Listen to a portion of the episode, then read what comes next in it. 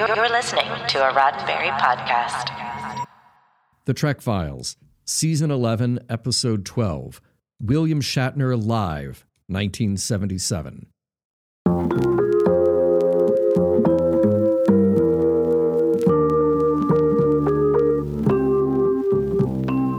Welcome to The Trek Files, a look into the archives of Roddenberry Entertainment from the personal files of Gene Roddenberry. And now your host, Dr. Trek, Larry Nemecek. Well, welcome back, Star Trek fans. Hey, especially you. Well, ah, yes, you canonistas. I say that lovingly. You tech heads, too. This week, I'm really going to appeal back around to the Star Trek historians. And you know what? I don't know. Do we need to start a whole new category? The Star Trek sociologists? I don't know. Fandom as a culture? I mean, we talk about that a lot on the Trek Files, even as we look at, you know, the history of Trek and what it means for us all today. Uh, we've had guests on from time to time that, that delve more that direction. And for Star Trek to have been a TV series on a screen, no matter what era we're talking about, and then a game, uh, all the you know books and all the there is still that live aspect component whether you're seeing an orchestra play a score or yes you're at a convention or a cruise taking a tour whatever you're doing um, but just those solo shows it was so awesome recently to see patrick stewart promoting his book live at live event just speaking tours again of course it all almost feels like that was kickstarted well with the great bird himself back in the 70s so this week it's a thrill for me to ask back to have as a guest again. Well, someone we've heard from recently. Uh, I'm not going to give any more away. You know what to do. Go check out our documents at the Facebook page, facebook.com slash the Trek Files. You'll see what we've got lined up for you this week. It's a lot of fun. Here's an equally fun little audio sample, but come right back and I'll be here with this week's special guest.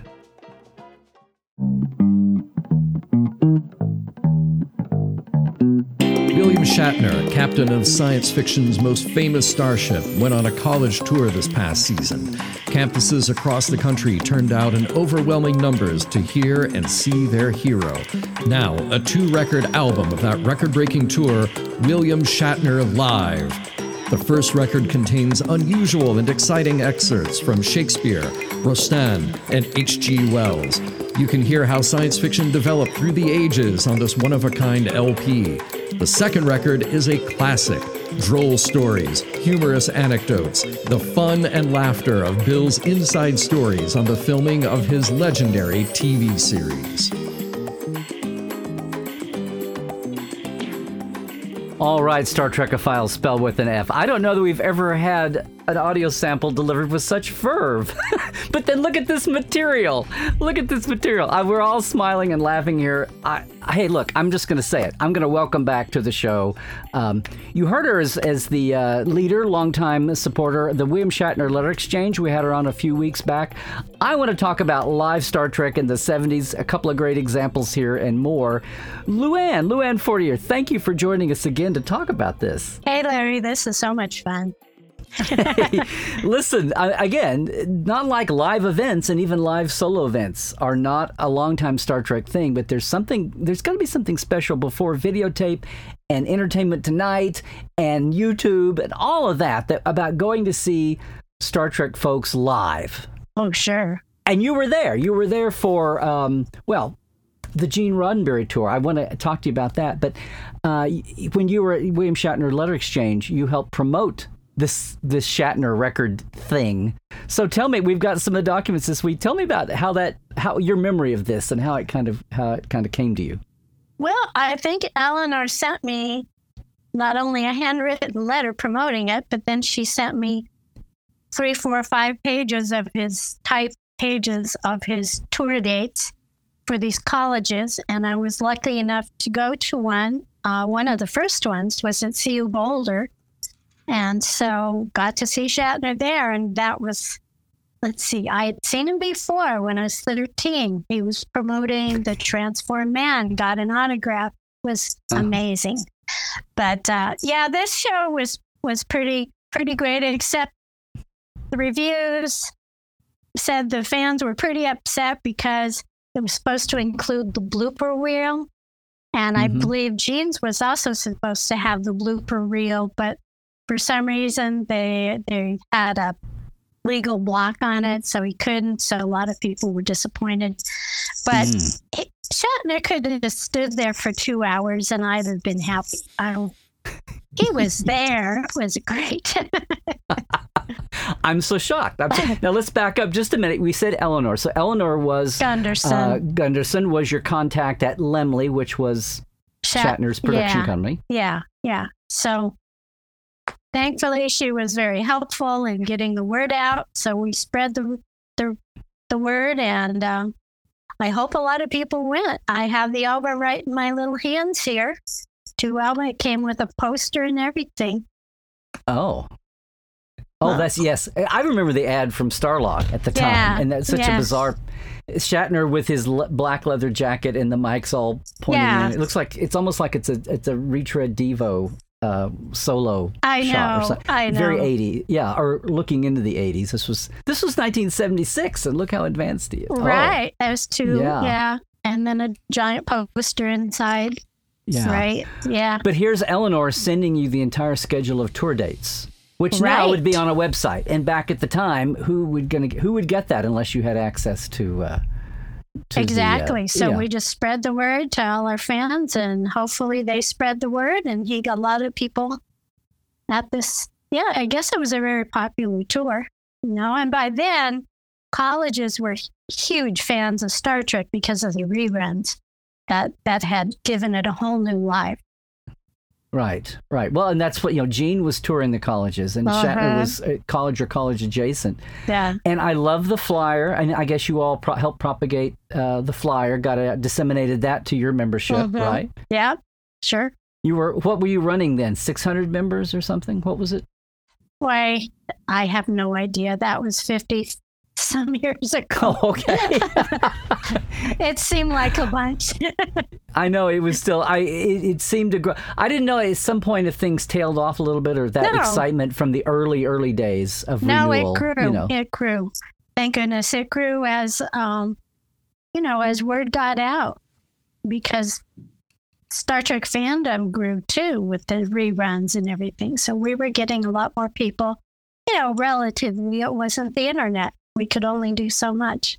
one thing I didn't ask you the first time you were on, and you know, so much of Star Trek fandom, I always talk about the fanzine world was enamored of Spock and Vulcans and Leonard, and and that's one of the driving forces. And of course, a lot of it was Shatner. And um, I just when you were first watching Star Trek, did you just immediately gravitate to? You enjoyed the show, but Shatner was your guy, and Kirk, or how? Just what was it personally for you? Because Well, it sure kept you involved for all those years. Yeah, I I really admired Shatner's acting, and of course he was gorgeous, and I was a young teenage girl with hormones. But also Spock influenced me greatly. I think I I thought I'd probably go into the computer industry because of him, but of course I didn't. But he, I got into metaphysics because of him. Um, it, it's a huge part of my life to this day. So he his philosophy really influenced me. And I, I was lucky to meet him at an auto show. Nobody was paying him any attention. And I hung out with him and talked about he had he had submitted some personal photos from his family's trip to Israel and the LNAF news uh, newsletter, and they had actually a fanzine. So he autographed that. We talked about that for about 20 minutes. He was thrilled. It was Thanksgiving weekend, and he was Wow. at a convention start in uh, Denver at an auto show. so Wait, it wasn't a sci-fi convention. no, It was he was at they an just auto booked show. him to be a celebrity to get the kids in, right? And For- nobody paid him any attention. It was in between Star Trek, anything. And so he was being ignored. I'm like, oh my God. Same with Shatner. Shatner and Doohan were at, at an auto Right. show as well. And so I got to meet them again. So yeah. those 70s were lean years for them as well as very much. I think the uh, animated series was a blessing financially to the lesser stars because they were desperate. When Yeah. I saw Nichelle Nichelle Nichols at Equicon, she looked like she had bought her clothes from Goodwill. I mean, I stood right next to her, and they were they were kind of tattered. And you know, Yeah. these poor people were starving. They weren't getting residuals. Well, it was that first era. Nobody had ever seen anything like Star Trek before, so the Yeah. penalty you pay for being a pioneer is no one gets it yet. Yeah. Yeah. And so the fans do, and then the fans all assume you're gods, and they're all trying to still pay their mortgage because they've been stereotyped, and no one's going to hire them for something else. Oh, I know. And, you know, I was at plays where Shatner was living out of his camper van with his dog, you know. He Mhm. had a, a lot of tough times trying to pay child support for three kids and, you know, do commercials, whatever he could get his hands on. Well, you mentioned uh, you mentioned Equicon, so Mhm. that was uh, L.A. That was 1973 LA. It was the second big convention.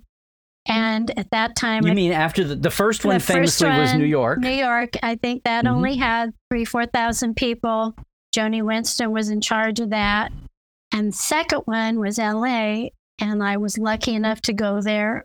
Um, and I think we had 6,000 people. They thought that was Mhm. huge. The next that year, was Bjo and John Trimbles. yeah. And the next year, there was 30,000 people at whatever con- convention. That was probably in New York. But I saw everybody except Shatner Nimoy was there. It was such a joy. Roddenberry, Majel, Takei, you know, Nichols, Doohan, Fontana, Theodore Sturgeon, David Gerrold, Betty Ballantine, Walter Koenig, Barry Atwater, John and Bjo, William Campbell, Robert Bloch, Matt Jefferies. It's like, wow, everybody. But Yeah. see, that's it, that's the fuse that lit. It blew the New York Con and, and fandom was was a ticking. I say a ticking time bomb, a ticking time bomb of goodness. Yeah. because nobody had experienced anything like this before. Yeah. So the 70s go on. I want to you you shared some other things and we I was looking at them from our files too, the Roddenberry files too. We talk all the time about uh in between that desert, eh, wandering the emptiness before the movie era, and knew, knowing that Star Trek was something, and yet trying to do other work. And normally you would move on, and you didn't want to look to the past. But Star Trek was different than anybody else's past that you moved on from. It was too big to walk away from. And that whole trying to, you know, Gene was the number numero uno in that.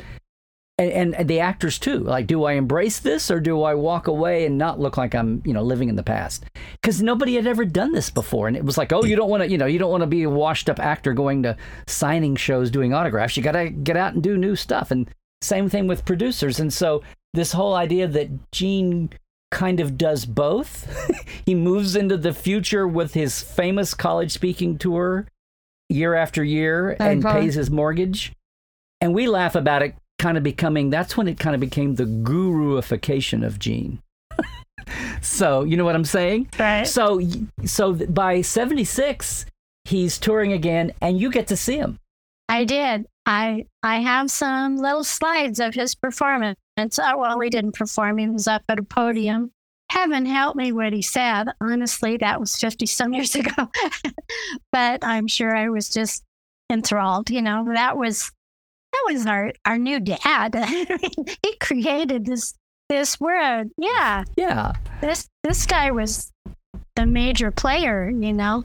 Well, you'd been you'd been it's been 5 years since you first got involved with Shatner's letter with your William Shatner letter exchange. It wasn't Well, his, they were coordinating with you. Um, and it was never a fan club. It was fans having a way to contact each other and not feel, you know, share their passion and not feel isolated if that was a thing. It was. And not, you know, but here you're getting to see Gene of all people live and you'd heard about the tours and you got to go.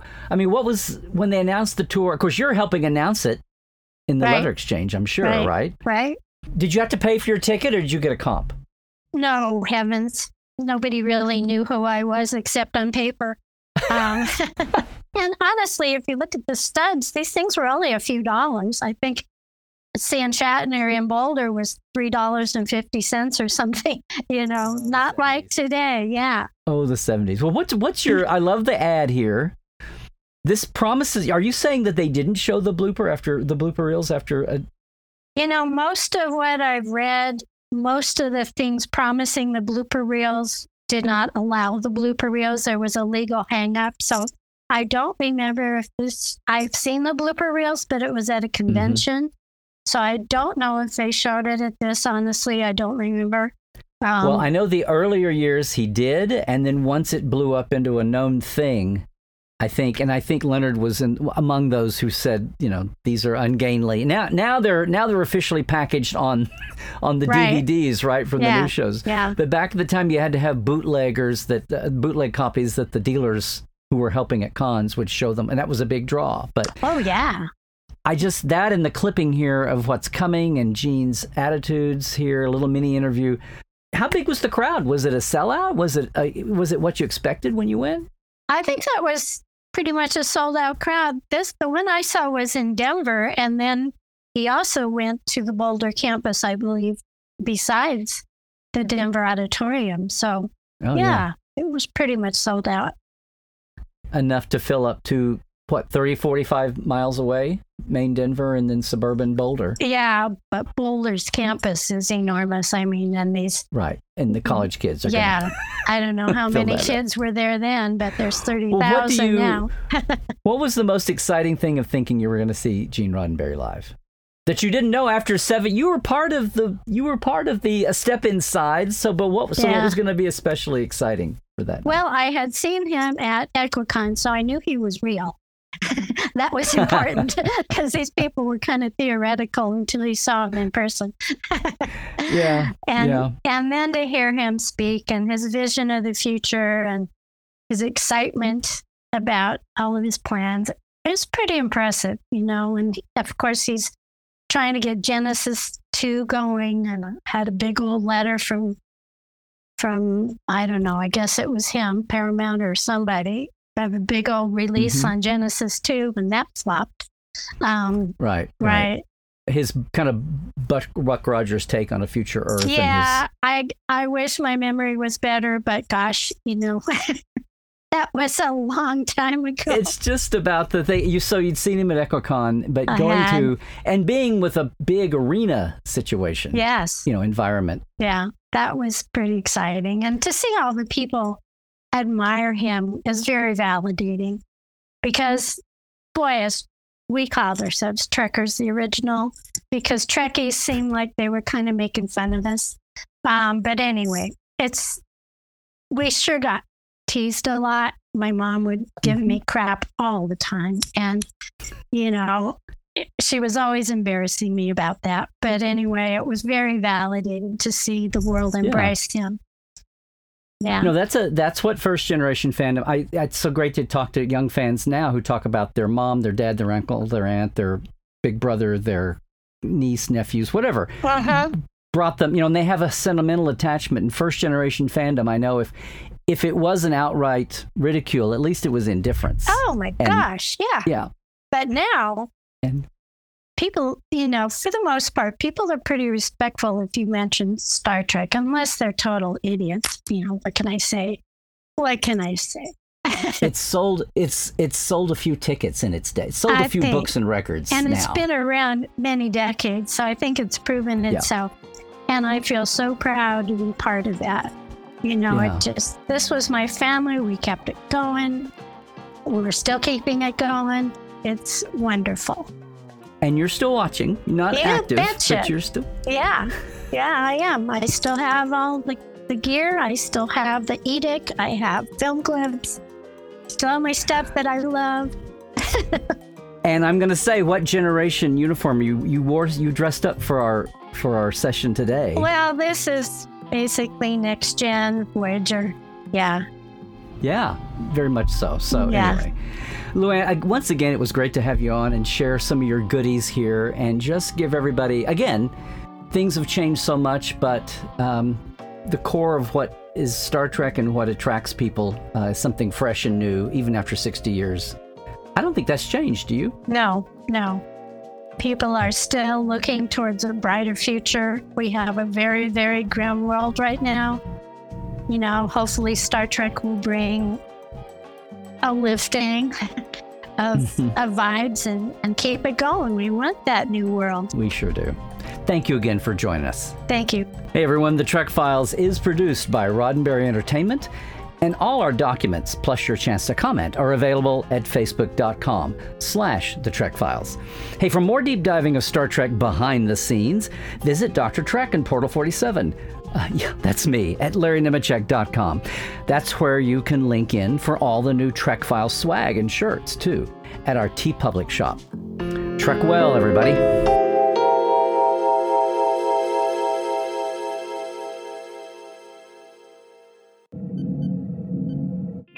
This is a Roddenberry podcast. For more great podcasts, visit podcast.roddenberry.com.